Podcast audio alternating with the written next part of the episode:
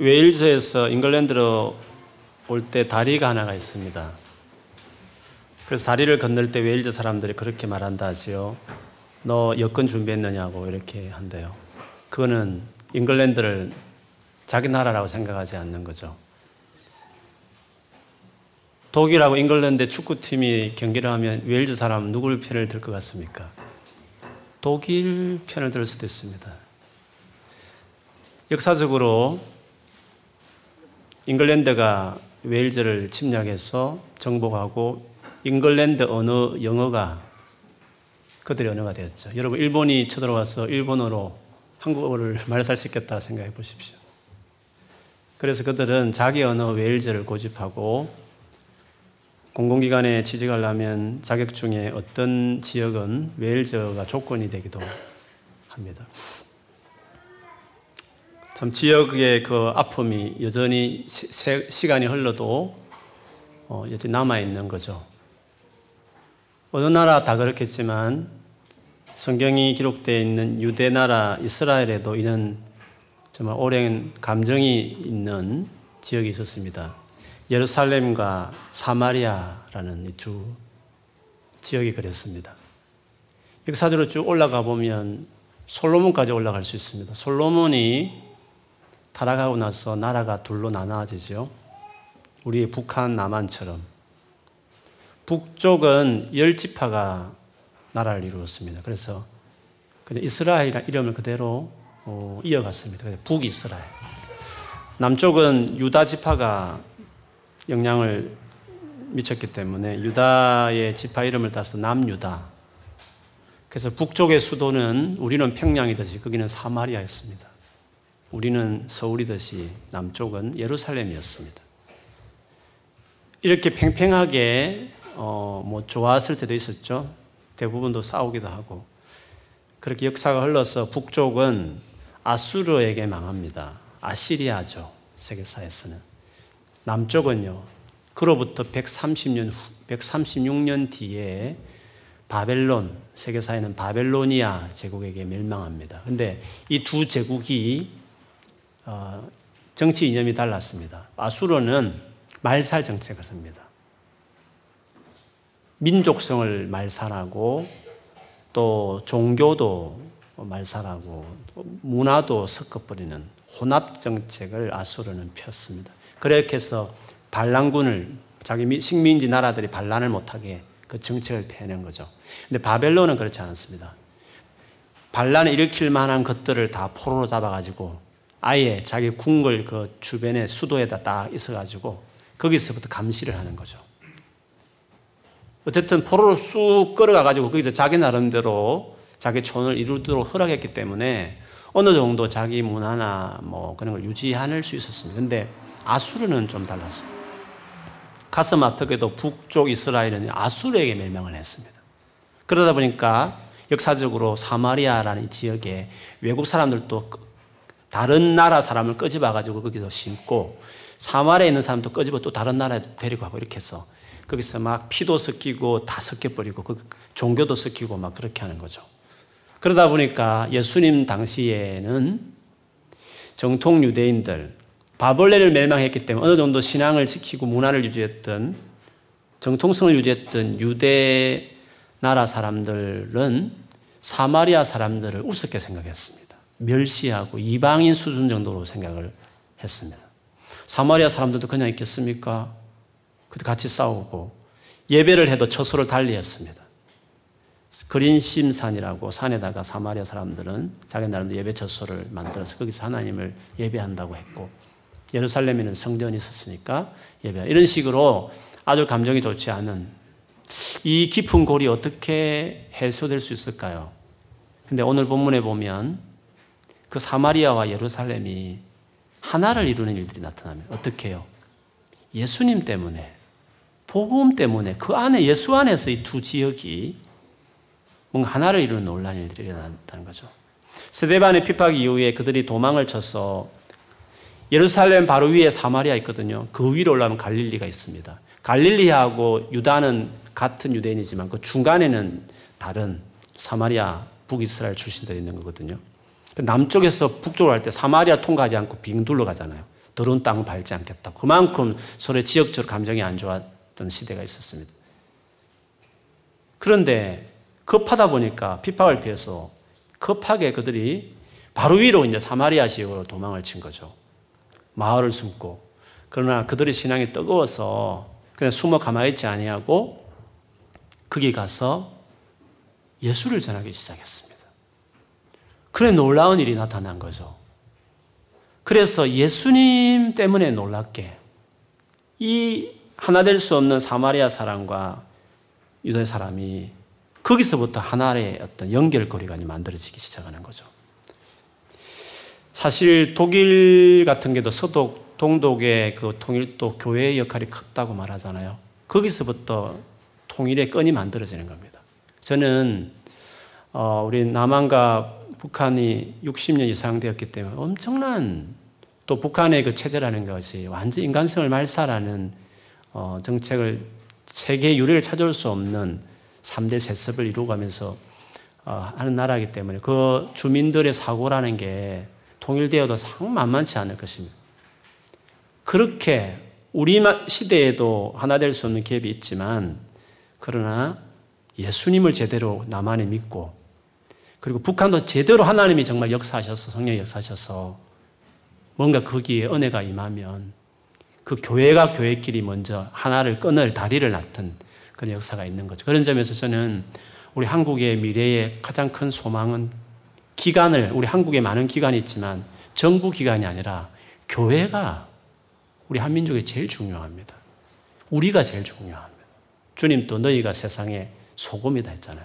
너희가 세상의 운명을 지고 있는 단체다, 그룹이다 말했습니다. 그래서 교회가 문제가 많아도 같이 비판할 수 없고 같이 아파하고 어떻게 하든지 교회를 바로 세워야 되죠. 교회 들어가서 순회하는 크리스찬 되지 말고 대회만 들고 돌아다니지 말고 거기 들어가서 그 교회를 세우고 물론 뭐 영적 지도자가 마음에 안 드는 살 수 있지만 나이 들면 그분은 떠날 분들이니까 포기하지 않고 그 교회에 서서 참 교회를 사랑하고 아끼고 세워가는 이런 교회를 세워야 우리 나라의 미래가, 미래가 있다. 저는 그렇게 생각해요. 어쨌든 그렇게 그들이 가서 복음을 전했는데 그 중에 어, 특별히 두드러진 역할을 한 사람이 빌립이었습니다. 이분은 예수님의 제자 빌립도 있었지만 이분은 그 제자가 아니라 어, 사도행전 6장에 나오는 집사 일곱 명의 집사분 중에 한 분이셨습니다. 그분이 큰 역할을 하죠. 7장이 스데반이 주인공이었던 8장은 빌립이 주인공입니다. 물론 빌립의 역할은 오늘 8장 계속 보면 알지만 계속 이어집니다.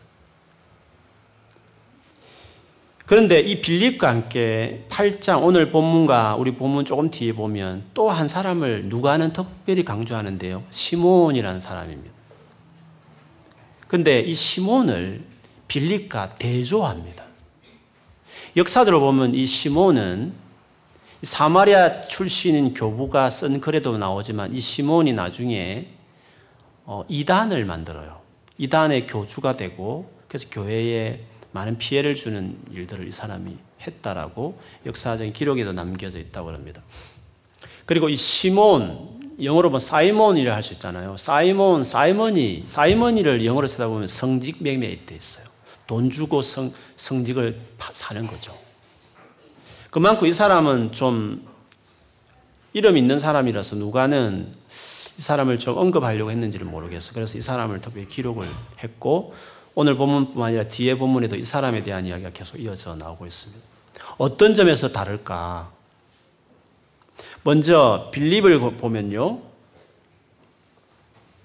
빌립에 대한 이야기가 이제 5절부터 8절까지 나오는데 빌립은 5절에 사마리아 성에 내려가서 지형으로 보면 사마리아는 좀 밑에 있습니다. 예루살렘은 좀 산 위에 있거든요. 그래서 내려갔습니다. 내려가서 그리스도를 백성에게 전파했습니다. 그는 그리스도를 전파했습니다. 그리스도를 따르도록 그 그리스도를 따르라고 그리스도를 주라고 그리스도를 전파하는 일을 했습니다. 6절에 보니까 무리가 빌립의 말을 듣고 행하는 표적도 보고 한 마음으로 그가 하는 말을 따르더라. 그 말을 따랐습니다. 곧 그가 말했던 예수 그리스도를 따르도록 빌립은 이끌었습니다. 그가 행한 표적들에 대해서도 7절에 많이 나오는데 귀신도 떠나가고 중풍병장도 낫고 걷지 못하는 사람도 걷는 정말 초자연적인 기적이 같이 병행했는데 빌립에게서는 그 기적이 중요한 것이 아니라 그 기적을 통해서 본인이 전하는 메시지 예수 그리스도를 믿게 되기를 바랬습니다. 그 열정이 통했는지 그 말을 들었던 사마리아 사람들이 모든 사람들은 그 빌립의 말을 그 메시지를 따라서 살아가는 사람이 되었습니다. 그 반면에 시몬이라는 사람은요, 그는 그 전부터 빌립이 오기 전부터 이 성에서 유명했습니다. 마술을 우리가 생각하는 그 완전히 속임수인 마술, 마술과 좀 다르게 여기서 말한 마술은 좀 신비한 능력이 진짜 있는 겁니다. 대부분 그런 신비한 능력은 영적 세계와 접속되어 있는 거거든요. 귀신, 악령하고 연결되어 있을 수 있어요. 이 사람은 그런 점에서 악령의 지금 신천지 이만희 같은 경우에도 역사 있습니다, 여러분. 거기도 신비로운 일이 있습니다. 그냥 한 사람이 추종자니 거기에 뭔가 영적인 어떤 체험들이 같이 동반되는 거거든요. 근데 이 사람이 이제 그런 식으로 하죠. 그러나 깨, 건강한 깨끗한 영이신 하나님의 영의 역사가 아닌 곳에는 언제나 사기도 있고 부풀리기도 있고 거짓도 있는 거예요. 그래서 이 사람은 부풀리고 거짓도 치면서 나름대로 그렇게 하면서 그 사마리아 성, 큰 성에서 이름을 날리고 있었죠. 그런데 그 동기를 보면 구절에 보면 백성을 놀라게 해서 뭐라 했습니까? 자칭 큰 자라 하니 자칭 스스로 자기를 이끌어 큰 자다 이렇게 말을 했다는 거예요. 자기를 드러내고 싶어 하는 거죠. 또 그런 일들이 있으니까 그게 통했는지 10절에 보니까 낮은 사람부터 높은 사람까지 다 따르며 누구를 따랐다고요? 시몬을 따랐습니다. 왜? 시몬은 자기를 내세웠거든요. 시몬을 따르며 말하기를 이 사람은 하나님의 능력이다. 이 사람은 크다 일컫는 하나님. 이 사람이 하나님 능력이다. 신의 능력이 여기에 나타났다. 이렇게 시몬을 어, 지켜 세웠죠. 그래서 11절에 보니까 오랫동안 따르더니 오랫동안 시몬을 따르는 그런 일들이 사마리아 성에 있었습니다. 근데 어느 날 갑자기 빌립이 나타났습니다. 빌립이라는 사람이. 그리고 엄청난 기적을 일으켰습니다. 시몬이 보기에 이거는 자기하고 좀 다르다는 겁니다. 이는 레벨이 다른 겁니다. 이는 진짜 기적이다, 이거는. 자기가 행하는 거하고 너무 다르다는 거 이 놀라운 것이다. 그렇게 해서 자기도 놀라고, 그래서 빌립의 말을 듣, 빌립은 언제나 메시지를 강조했어요. 12절에 보니까 빌립이 하나님 나라와 및 예수 그리스도의 이름에 관하여 전도함을 성에 보면 굿뉴스 기쁜 소식을 preach 그들에게 전했다는 거죠. 그랬더니 많은 사람들 믿고 믿었기 때문에 그 표현으로 세례를 많이 받았습니다. 빌립은 계속적으로 하나님 나라, 그 하나님 나라가 어떻게 이루어집니까? 예수 그리스도의 십자가 죽음으로 그 메시아 예, 하나님 아들로 그러니까 하나님 나라와 그 하나님 나라의 main point는 예수님이니까 그것을 전하면서 하나님께서 이 땅을 어떻게 지금 온 땅을, 온 열방을, 온 세계를 지금 어, 움직여가고 있는지, 어떻게 계획으로 나라를 이끌어가고 있는지에 대해서 빌립은 열심히 전했던 거죠. 그리고 거기에 그 나라에 들어올 사람들은 예수를 주로 영접하고 세례를 받으라 했어요. 많은 사람이 세례를 받았죠. 그런데 시몬 이 사람도 이 빌립의 건의에 순종해서 역시 세례를 받았다고 근데 좀 전에 말씀드렸지만 시몬의 이 믿음은 가짜였습니다. 그가 믿었다 하지만 세례도 받았지만 그가 어떤 행동을 보였는지는 그 이후에 계속 나타나요. 13절만 봐도 전심으로 뭐를 따라다녔다고요? 빌립을 따라다녔습니다. 빌립이 전하는 말, 메시지, 즉 빌립이 강조하는 예수 그리스도를 따르는 사람이 아니라 그는 능력자, 빌립을 추종하는 식의 어떤 신앙 형태를 보였죠. 그리고 관심사는 뭡니까? 그 나타나는 표적과 큰 권능을 보고 놀라니라. 여전히 능력에 지금 관심 분야가 그에게서 쓰는 예수 그리스도나 그분을 통해 이런 메시지가 아니라 본인이 지금까지 중요하게 생각했던 어, 그 능력. 그래서 그 능력자 빌립을 따르고 그가 행하는 표적을 놀라는 식의 형태를 여기서 보여주고 있습니다. 그런데 이런 시몬의 이 진짜 정체는 그 다음 본문, 오늘 본문 그 뒤에 본문에 보면 더 자세히 나타나요. 예루살렘에 있는 교회가 만일에 지역을 서로 나눴다 본다면 예루살렘 기독교가 소문을 듣기를 사마리아에 기독교가 생겼다는 거. 사마리아 기독교가 최근에 세워졌다고 그러는데 사도들이 점검을 좀 해봐야 되겠다 생각했어요. 점검단을 보내는 거죠. 진짜인지 가짜인지 제대로 된 건지. 그래서 그 대표자들을 가장 어, 믿을 만한 베드로와 요한을 어, 대표단으로 보냈습니다. 그것을 이렇게 14절에 말해요. 예루살렘에 있는 사도들이 사마리아도 하나님의 말씀을 받았다 함을 듣고 하나님의 말씀을 받았다. 그렇죠. 이게 진짜죠. 진짜는 하나의 말씀을 받아들이는 것입니다. 그 말씀을, 그 말씀이 말하는 바를 자기 삶의 중심에 두고 사는 거죠. 그런데 일단은 점검을 해봐야 되겠다 해서 그들이 가서 이제 점검을 했습니다.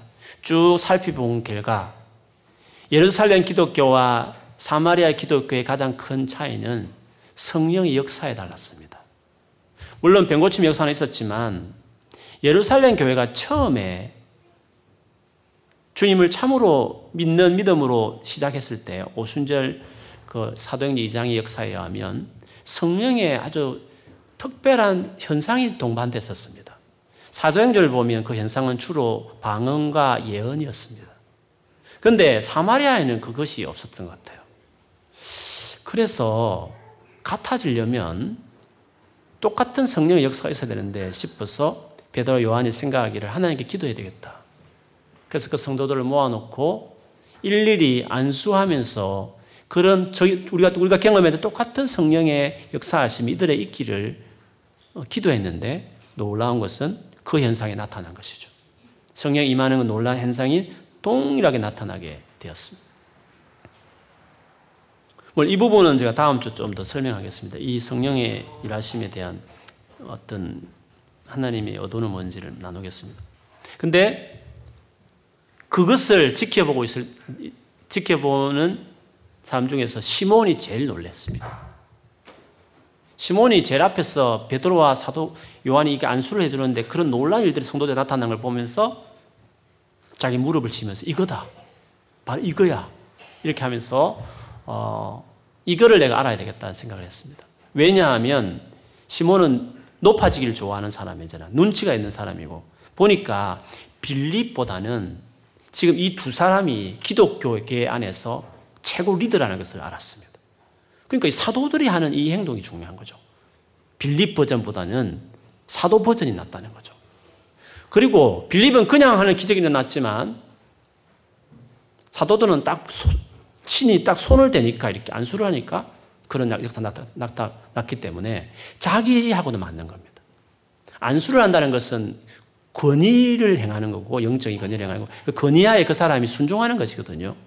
그래서 내가 이렇게 딱 안수를 하면 그런 일이 나타나면 내가 사도 레벨에 같이 설 수도 있고 그리고 그렇게 함으로 자기를 더 많은 사람이 추종할 수 있기 때문에 이거를 갖고 싶었어요.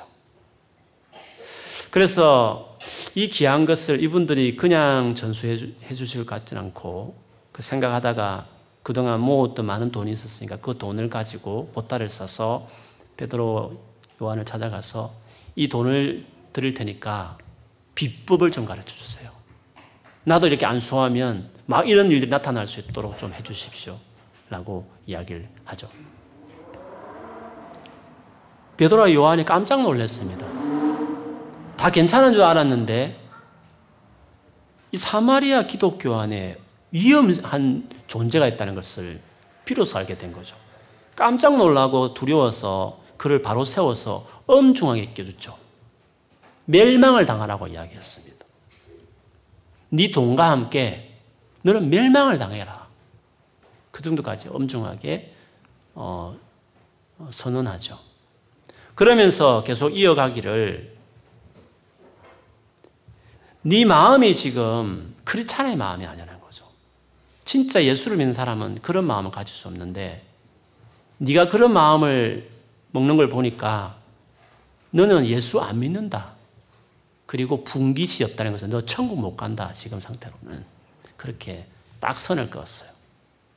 그러나 그에게도 회개할 기회를 주고 싶어서 그러나 지금이라도 네가 회개하고 이게 얼마나 엄청난 잘못인지 거저 주시는 하나님의 은혜 선물인 복음의 핵심인데 돈으로 뭔가를 파겠다 성직맹매하는 뜻이 돈으로 뭔가를 하겠다는 것은 복음의 제일 원수거든요. 복음의 제일 모독한 행동이기 때문에 그냥 있을 수 없는 것이죠. 그래서 그러나 지금이라도 회개하라고 철저하게 마음을 돌이키고 하나님 앞에 은혜를 구해라. 그러면 하나님께서 너를 용서하셔서 네 마음을 바로 고쳐줄 거라고. 너는 네 마음이 심각하다. 네 마음 안에 악이 가득 차 있다. 죄의 노예가 되어 있다. 사로잡혀 있는 존재다. 죄는 자기 중심성이잖아요. 완전히 자기 중심적인 하나님의 영적 영역까지도 자기를 위해서 이렇게 하는 이 태도는 죄에 완전히 사로잡힌 사람이다. 그렇게 말하면서 진지하게 회개하라고 이야기를 했어요. 그런데 시몬은 그 말을 듣고 정말 마음으로 회개했어야 되는데 그런 태도가 아예 안 돼 있는 사람이죠. 겁을 먹었고 그래서 당신들이 좀 기도해 주세요. 이 벌 안 받도록 좀 기도만 해 주세요. 라고 했고 그 이후에 그 사람 역시 역사적으로 기독교를 해치는 이단으로 그가 끝났다는 것을 볼 수 있습니다. 이런 걸 보면 시몬이 사마리아 기독교 안에서 그런 나름대로 그 위치를 본다면 되게 영향력의 위치고 세례까지 받았으니까 교회로 봤을 때는 그래도 어, 영향력 있는 사람으로 많은 사람이 바라볼 수 있었을 것이에요. 무슨 말이냐면 교회 안에도 여전히 교회 안에도 높은 그룹에 있고 영향을 주는 사람들 가운데 가짜들이 있을 수 있는 거예요. 몇 주 전에 박보영 목사님 동영상 제가 들은 나눈 거죠. 그 목사님이 목사님 목회자 아들로 태어났지만 38살까지 예수를 안 믿고 살았죠. 가장 결정적인 이유는 교회에서 그 장로님과 목회자 사이에 장로님들이 너무 싸우는, 멱살 잡고 싸우는 모습을 보면서 하나님이 없다. 난 하나님 없다고 생각한다. 그렇게 해서 교회를 떠났죠. 근데 기적적인 방법으로 하나님이 그를 만나 주었는데 그때 하나님을 만났을 때 목사님이 질문했대요. 그때 그 교회 장로님 누구예요? 그러니까 하나님이 그건 가짜들이다. 그건 가짜다. 교회 가짜들이다. 가장 높은 지위에 있었어도 교회 가장 영향력 자리에 있어도 가짜가 있을 수 있다는 거. 그거는 뭐 새삼스럽지 않은 것이 오늘 시몬을 보면 그거를 볼 수 있습니다. 역사적으로 성경의 역사를 보면 구약 시대에 창세기의 제일 위대한 인물은 아브라함이지 않습니까? 하나님 직접적 음성을 듣고 그 위대한 약속을 받고 주님과 동행하는 삶을 살았던 아브라함. 근데 그 아브라함을 같이 제일 가까웠던 관계에 있었던 사람이 롯이었습니다. 롯, 조카죠. 출발을 보면 그 잘 사는 우리나라 강남과 같은 문명의 발생지 갈대우르에서 하나의 말씀을 하나 듣고 말씀을 듣고 나가잖아요. 아, 아브라함은. 롯도 그 삼촌을 따라 나가게 되잖아요. 그거를 장세기 12장 4절에 이렇게 말합니다. 이에 아브라함이 여호와의 말씀을 따라갔고 롯도 그와 함께 갔으며 아브라함이 하란을 떠날 때에 75세였더라. 아브라함은 명백하게 말씀을 따라가는 삶을 출발했습니다. 그러나 롯은 아브라함 삼촌을 따라갔을 뿐이죠. 그 사람을 그냥 따라갔을 같이 살면서 얼마나 많은 것을 체험했겠어요? 애굽에 내려갔을 때도 죽을 뻔 했는데 자기 아내를 빼앗기게 됐는데 기적같이 뭐 꿈으로 나타나는 것도 경험하고 은혜의 현장에 롯도 같이 있었잖아요. 그런데 그때는 몰랐어요. 같이 감사하고 하나님이 살아계시다고 말하고 그랬을지 모르겠어요. 그러나 역시 가짜는 나중에 드러나게 되어 있는 거죠. 재산이 많아졌어요. 롯도 결혼했기 때문에 자기 나름대로 자기 재산이 있는 것이고 아브라함도 자기 재산이 있었어요. 얼마 아닐 때는 같이 살았는데 둘 다 재산이 많아지다 보니까 같이 살 수가 없는 거예요. 흉년을 막 겪었어요. 지역이 아직도 황폐하고 그렇게 했었는데 계속 싸우니까 가축, 가축 목자들끼리 싸우니까 아브라함이 제일 큰 어른이 역시 어른이 나서서 롯을 불러가지고 이 부분에 대해 제안을 하죠. 네가 오른쪽을 가면 나는 왼쪽을 그냥 갈게. 네가 왼쪽을 가면 나는 무조건 오른쪽 갈게. 그거 쉬운 결정 아닙니다, 여러분. 목초지가 늘려져 있는 때였으면 괜찮습니다. 그러나 흉년을 막 지났기 때문에 그 어려운 결정입니다. 말씀을 따라가는 사람은 이익을 이익을 이익의 종로를 하는 사람 아닙니다. 진리에 순종하는 사람은 형제 사랑에 가는 거잖아요. 사람을 사랑할 줄 알아요. 그리고 사람을 위해서 자기 것을 희생하는 태도를 성숙한 태도를 보이게 됐어요. 아브라함은 처음부터 말씀을 쫓아가는 사람이었기 때문에 기꺼이 자기가 손해 보고 어떻게 될지 모르는 것도 불구하고 조카를 더 생각해서 양보하는 성숙한 사랑의 태도를 그가 이제 보이게 되죠. 조카 롯은 삼촌이 그렇게 말을 했으면 그래도 삼촌이 좋은 거 하세요. 이렇게 해야 되는 거잖아요. 그러나 상황이 너무 딱했기 때문에, 너무 안 좋았기 때문에, 이거는 막막하고 진짜 어려운 일이잖아요. 그래서 눈 찔끔 감고 이익을 따라서 그나마 그때 물이 있고 주변에 그래도 풀이 그래도 늘 있는 요단강 근처를 그러니까 오른쪽을 가겠어요. 삼촌. 그래서 아브라함은 알겠다 하고 왼쪽을 이제 가듯이. 그래서 그때부터 헤어지게 되는 거죠. 로스의 생애는 장세기 보면 잘 기록되어 있습니다.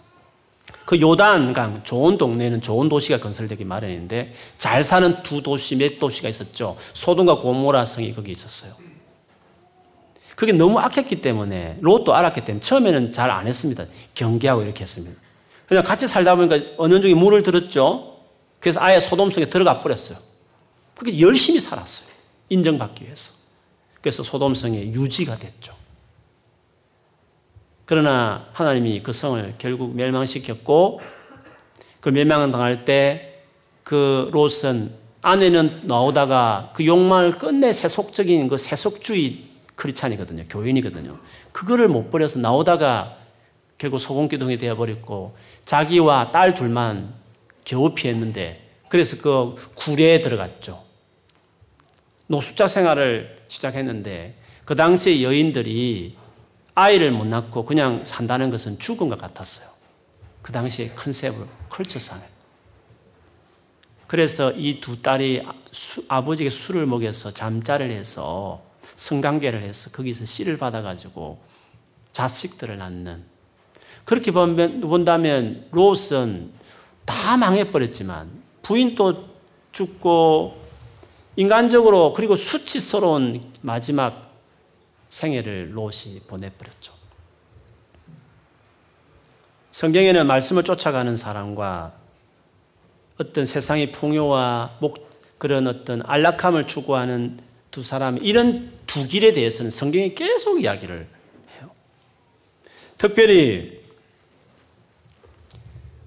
예수님이 이 땅에 오셔서 메시아로서의 사역을 시작할 때 이 갈림길에 딱 서죠. 여러분, 우리도 반드시 이 갈림길을 섭니다. 우리의 세상은 이 두 가지 딱 길을 어디로 갈 것인지 우리에게 딱 결정하게 하는 것들이 많이 있습니다. 예수님께서 메시아로서 우리를 위해서 이 땅에 완전한 인간이 되어서 오셔서 우리를 위한 구세주로서 사역을 출발하려고 하는 그 시점, 기도로 금식하면서 40일 동안 강야에서 금식을 하고 있었는데 어느 날 사탄이 이 하나님 나라를 이루기에 온 하나님 나라를 이 땅에 건설하기 온 메시아로 왔기 때문에 초장에 손을 봐야 되잖아요, 사단은. 초장에 어, 에덴 동산에서 아담과 하와를 손을 봤듯이 그래서 다가와서 이야기를 하죠. 첫 번째 제안은 그거였어요. 네가 배가 고프니까 그리고 세례 받을 때 하나님 말한 거 내가 들었어. 너더러 사랑하는 내 아들이라고 말하되 네가 하나님 아들이잖아. 그러면 능력이 있을 텐데 지금 배고프니까 네 옆에 있는 그 돌을 떡을 바꿔서 먹어. 라고 이야기했습니다. 이 사탄의 제안은 요겁니다. 인생이란 것은 간단한 거야. 너의 피로를 채워가는 인생을 살아. 너의 모든 능력과 자원을 이용해서 너의 풍요를 추구하는 인생을 살아.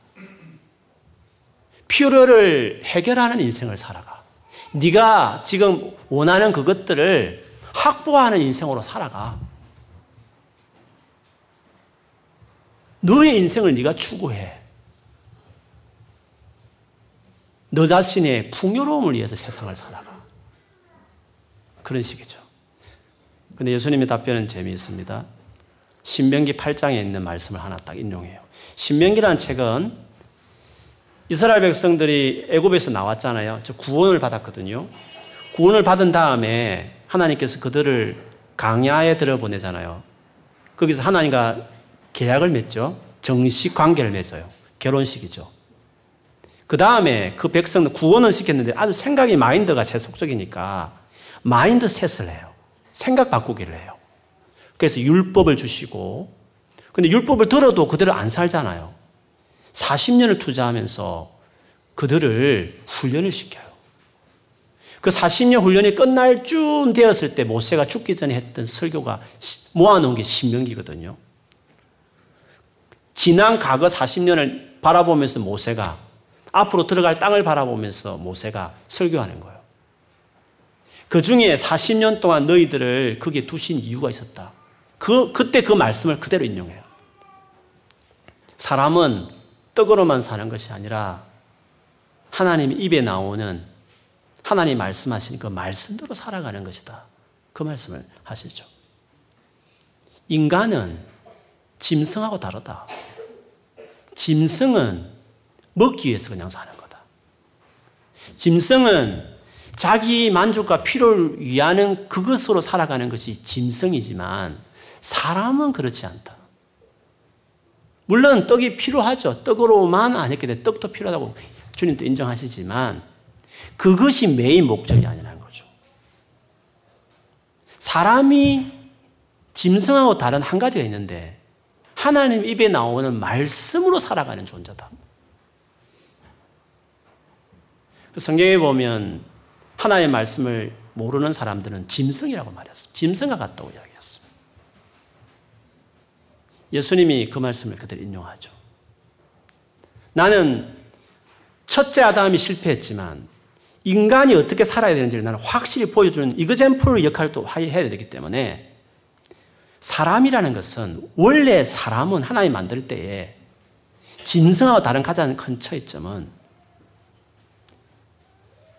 자기 형상대로 만드는 그 하나님과 소통하고 그 하나님께서 하시는 말씀을 듣고 그 말씀을 듣고 살아가는 그 아이덴티티가 인간이라는 거죠. 그게 진짜 인간이라는 거죠. 그래서 나는 지금 배고픔이 시급한 문제지만 직장이 시급하고 지금 이 문제가 시급하고 내가 지금 이 세상에서 이것이 필요한 것이지만 이거를 해결하고 이것을 또 확보하는 것에 목적을 둔 인생을 내가 살지 아니하고 여전히 어렵지만 힘들지만 그러나 이것에 대한 것보다는 나는 하나의 말씀에 말씀을 듣고 그 말씀을 따라 사는 것이 나에게 더 큰 열망이라는 거죠. 그게 나는 더 중요하다는 것이죠. 대단한 거죠, 이 고백은. 사탄이 딱 그 말을 듣자, 어, 이것 봐라. 이렇게 하나님을 철저히 의지하고 순종한단 말이야? 그러면서 너의 말을 듣자니 시편의 말씀이 기억이 나네. 시편의 말씀에 의하면 주님을 니처럼 철저히 의지하는 자들을 보호해 준다고 그랬다. 발 하나도 부딪혀서 넘어져서 상하지 무릎 깨지지 않도록 하나님이 다 보호해 주신다고 말했다. 그러면 너도 네 같은 어, 하나님을 신뢰하는 사람을 하나님이 보호하지 않겠어? 우리 한번 테스트 해보자. 자, 성전에 꼭대기에 우리 올라왔는데 여기서 뛰어내려 봐. 하나님 그 말씀 하나 하나 한번 해보자. 네가 그렇게 의지하니까 그 약속대로 하나님이 하시지 않겠어? 천사를 보내서 너를 이렇게 바치든지 이렇게 하지 않겠어? 그때 예수님 말씀은 하나님을 시험하라고 하나님을 시험하는 것은 믿음 없는 애들이 하는 거야. 그렇잖아요? 좀 하나님 하실 겁니까? 안 할 것입니까? 진짜입니까? 아닙니까? 이렇게 불확실한 사람들이 시험을 하는 거잖아요. 예수님은 나는 시험할 필요를 못 느끼겠다. 내가 시험한다는 자체가 하나님에 대한 뭔가 의심이 있다는 걸 진짜 그런 것인가 확인하고 싶은 마음이 있는 것인데 나는 하나님을 100% 신뢰하는 사람이다. 시험할 가치가 없는 분이다, 그분은. 시험할 대상이 아니다, 그분은. 왜 시험해? 당연히 신뢰하지. 그분의 사랑과 신실함에 대해 난 전혀 의심하지 않아. 하나님과 예수님 사이에 텀을 볼 수 없었어요. 그러자 사단은 마지막으로 안 되겠다 해서 단도직입적으로 간단하게 우리 같이 결정하자. 빅딜을 하는 거죠. 순식간에 전 세계 모든 화려한 영광과 권력과 파워를 다 보여줬어요. 예수님 앞에. 그러면서 그에게 말하기를 사실 이것은 첫째 아담이 하나님으로부터 받았던 것인데 내가 그거를 사기쳐서 사실은 내가 그것을 취했던 거야. 그래서 내가 세상의 임금이 되어 있는 거야. 그런데 사실 네가 온 이유도 이것을 네가 되찾기 위해서 온 거 아니야. 그러니까 너무 고생하지 말고 눈 딱 감고 배 절을 하면 내가 바로 이것을 너희 그다 넘겨줄게. 그렇게 이야기하죠. 그럴 때 예수께서 아마 되게 화를 내시면서 사탄아 물러가라고 말도 안 되는 이런 말을 한다 하면서 나는 하나님만 경배한다. 내가 이 길을 가서 고난받고 십자가 죽더라도 나는 고난의 길을 가더라도 순종하는 길을 가. 하나님을 경배하는 길이 고난의 길이면 내가 생명을 내놓는 길일지라도 나는 세상의 영광과 권력을 쟁취하는 것이 인생의 목적이 아니라 세상의 영광과 권력을 잃는 한이 있더라도 나는 하나님을 경배하는 자로서 사는 것이다. 나는 이 길 간다. 고난의 길의 메시아 길을 나는 간다. 라고 사단의 그 죄를 이제 물리쳤죠. 그러므로 여러분, 세상에는 항상 이 두 길이 있는 것입니다. 사탄 숭배자들 여러분 들어보시잖아요. 이해 안 되죠? 아니, 사탄을 왜 숭배하지? 그 숭배자가 장시한 사람이 이 구절에 은혜를 받았어요. 사탄이 권력을 가지고 있구나, 진짜. 사탄을 숭배하면 세상에서 권력을 취할 수 있겠구나. 그 믿음을 가진 거죠.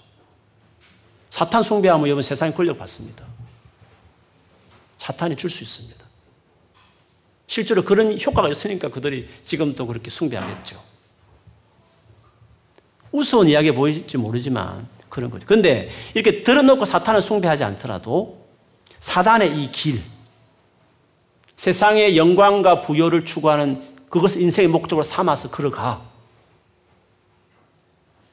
그러나 예수님이 보여줬던 길은 그것이 아니었죠. 나의 피로를 채워지지 않을지라도 내 피로보다도 하나님의 말씀을 우선시하고 진짜 하나님 나를 사랑합니까? 신뢰가 깨어질 만한 막막한 상황 가운데 아니다. 하나님은 시험할 필요 없이 하나는 신실하게 주님을 난 신뢰한다. 그렇게 관계가 확실하고 그리고 내 앞에 미래가 여러 가지 세상적으로 어렵게 보여지는 내가 예수를 믿고 뜻대로 살면 어려움이 예상된다 할지라도 나는 하나님을 경배하기 위해서 하나님을 경배하게 해서 어쩔 수 없이 세상의 명예와 어떤 이익을 잃는다면 나는 간다. 그게 예수님의 길이라는 거죠. 그런데 이, 같은 길은 계속적으로 신약 성경에 경고하고 있어요. 신약의 교회 중에서 제일 은혜로운 교회는 빌립보 교회입니다. 바울에게 있어서는. 처음 만남부터 마지막까지 순교할 때까지 바울을 위해서 헌신한 교회였습니다. 정말 좋은 교회죠. 그런데 빌립보 교회 안에도 사단의 길을 가고 시몬의 스피릿을 닮아서 가는 사람이 있었어요. 교회 안에도 얼마든지 있을 수 있는 거죠. 교회 안에도 가짜들이 있는 거예요. 바울이 이런 말을 했어요. 빌립보서 3장 18절 19절에 보면 내가 여러 번 너희에게 말하였거니와 누구에게 너희에게 너희가 누구요? 빌립보 교회에게 내가 여러 번 너희에게 말하였거니와 이제도 눈물을 흘리며 말하노니 다시 바울은 눈물 흘리는 굳이 이런 표현을 쓸 필요 없는데 얼마나 간절했으면 이런 말을 했겠어. 어떤 말을 했습니까? 여러 사람들이 그리스도의 십자가의 원수로 행하느니라. 많은 사람들이 그리스도 십자가의 원수로 행한다는 십자가를 믿는다면 그렇게 살아서는 안 되는데 십자가를 받아들인 사람의 그 합당한 삶하고 정반대의 삶을 산다는 거예요. 바울을 그거 생각하면 너무 마음이 아프다는 거예요. 여러 번 말을 해도 그걸 안 듣는다는 거예요. 베드로와 사우다 베드로와 요한이 그렇게 시몬을 경고해도 시몬이 안 듣듯이 안 듣듯이 교회에 있으면서도 그 말을 계속 들어서 그걸 안 듣는 것이죠. 그러니까 너무 가슴 아픈 일이지 않습니까? 그래서 눈물 흘리면서 다시 그 마지막 이 은혜로운 교회를 향해서도 바울이 그 말을 해요. 그럼 뭐 십자가의 원수가 뭐예요? 예수님의 십자가, 예수님을 믿는 사람의 반대의 길은 어떤 길이냐는 거죠. 바울이 이렇게 말해요. 그들의 마침은 멸망이요. 그들의 끝은 지옥입니다. 교회 나와도 가짜기 때문에 천국 갈 수 없습니다. 멸망이라고 그랬습니다. 그들의 왜 그러냐? 좀 더 구체적으로 하면 그들의 신은 신은 신는 신발을 말한 게 아닙니다. 신은 신입니다. God. 그들이 섬기는 God은 배요 배. 자기 배라는 거죠. 자기 배를 신으로 섬긴다는 거예요. 그게 무슨 말이죠? 자기가 신이에요. 선악과 따먹을 때 동기 똑같은 거예요. 자기가 하나님이라는 거죠. 인생을 왜 사냐고요? 자기를 위해서. 자기 행복, 자기 출세, 자기가 남들이 나를 알아주는 인기, 어차피 이 분야에 들었으니까 이름 날리는 거,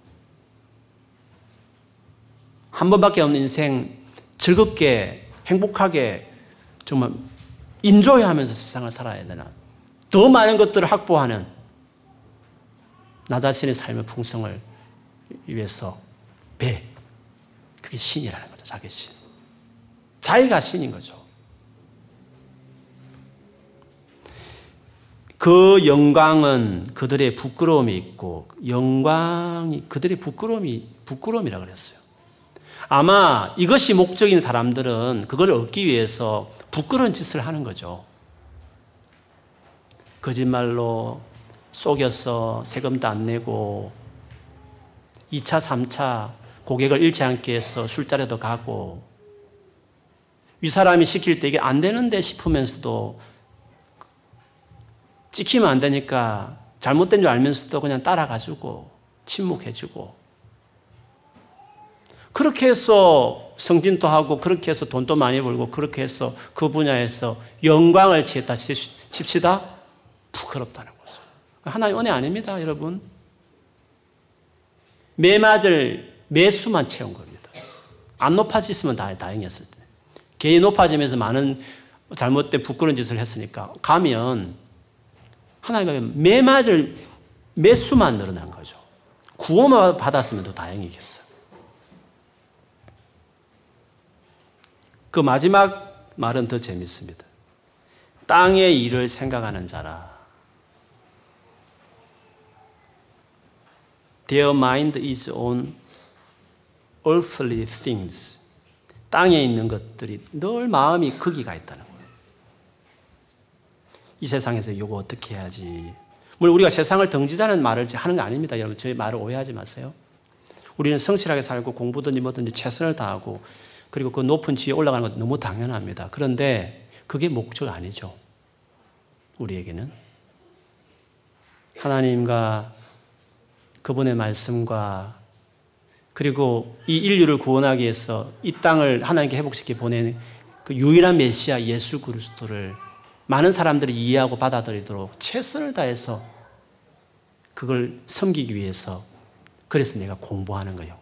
직장에 들어가는 거예요. 더 많은 것을 얻으려고. 그, 그러니까 그것이 목적이지 지금 그것을 위해서 하라고 하는 그것들은 다 수단이에요.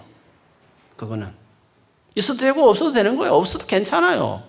뭐 속상할 필요도 없어요. 어차피 열심히 살면 다 삽니다. 아르바이트 해도 다 먹고 살 수 있어요. 우리는 그거 삶의 필요 때문에 연연하는 사람들 아니에요. 큰 목적.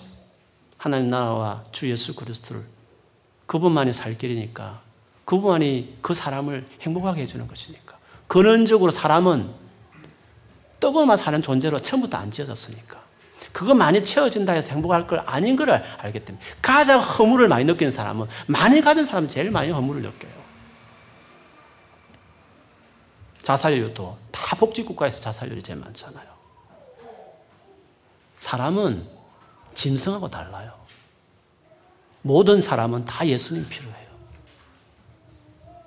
이 놀라운, 이 놀라운 예수 그리스도를 많은 사람이 알고 전하도록 그리고 그 주님이 주시는 말씀을 따라가는 그 멋진 삶을 살도록 하기 위해서 내가 내 가진 모든 것들을 다 동원해서 그 일을 섬기면서 가는 것이 우리의 삶의 목. 그렇기 때문에 그 섬김의 툴을 최선을 다해야 되죠. 열심히 공부해야 돼. 너무 당연한 거예요. 그거는 열심히 하는 건 너무너무 당연한 것이에요.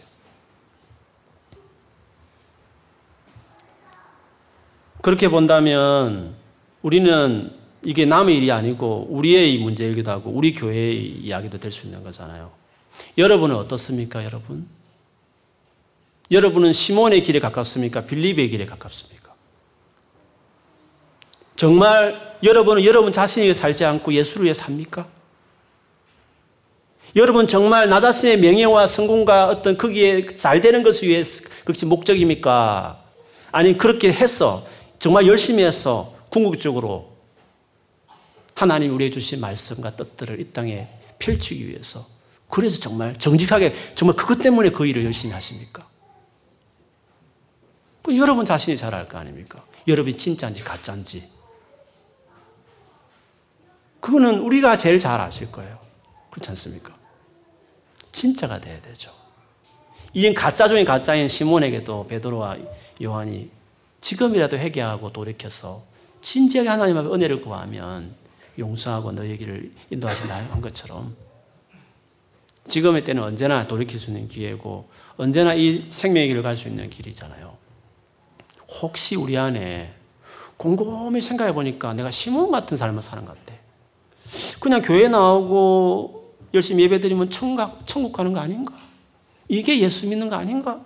이렇게 생각했는데 그게 예수 믿는 게 아니라 예수를 믿는 것은 예수라는 그분을 주인으로 모시고 그분을 섬기며 그분이 우리에게 말하는 그분의 가치를 추구하면서 정말 순종하며 살아가는 거 그게 크리스찬이거든요. 그게 구원받은 사람이고 그게 믿는 생활이거든요. 그런데 그게 전혀 없다. 예수는 나의 인생을 잘되게 하기 위한 신에 지나지 않는다. 대학 갈 때 기도, 기도 들어주시고, 직장 할 때 성gin할 때 기도해 주시고, 우리 자녀가 대학 들어가면 또 기도하고, 하나님이라는 존재는 예수라는 존재는 내 인생 풀어주는 신이라는 거죠. 힘들 때 도와, 도와달라고 말하고. 물론 하나님이 도와주시건 당연하죠. 아버지니까. 그러나 진짜 삶의 중요한 mainstream, 내 인생의 마음의 heart는 예수가 주인이고 그분의 말씀을 따라 살아가는 사람을 살고 싶고 그게 우리의 믿음이죠. 우리 자신을 돌아보시길 바라고 정말 오늘이라도 진지하게 마음을 돌이키고 외적으로 아무리 열심히 교회를 봉사하는 것 같고 열심히 막 활동하는 것 같아도 그것이 진짜가 평가할 수 있는 게 아니라 마음의 문제거든요. 그렇게 순종하여서 주님의 길을 따라가는 여러분 되기를 주 이름을 축원합니다. 아멘. 우리 같이 기도하겠습니다. 혹시나 우리 안에 시몬의 스피릿이 젖어든 부분이 혹시나 있으시거든 주님 용서해 달라고 기도하시고 내 영혼을 생명의 길로 인도하시고 정말 내가 주의 말씀을 따르고 예수를 따라가는 삶이 될 수 있도록 해달라고 주여 나를 긍휼히 여겨주시고 우리 꿈 있는 교회가 이런 사람들 세우고 많은 일을 참으로 이 생명의 길로 인도하는 교회가 될 수 있도록 우리 교회를 세워달라고 우리가 참 자신과 교회를 위해 기도하겠습니다. 하나님 아버지 감사합니다. 우리가 예수를 몰랐으면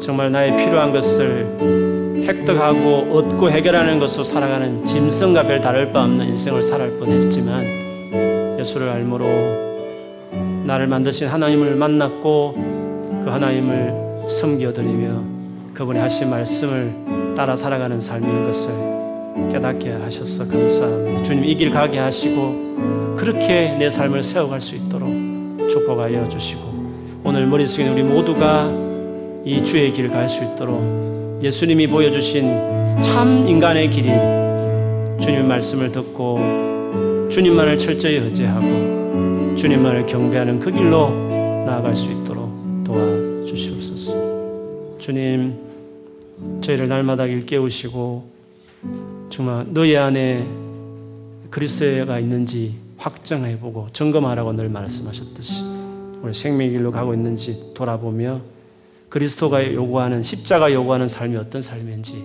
더 명확하게 클리어하게 알아서 끝까지 이 길 갈 수 있게 도와주옵소서. 예수님 이름으로 기도합니다.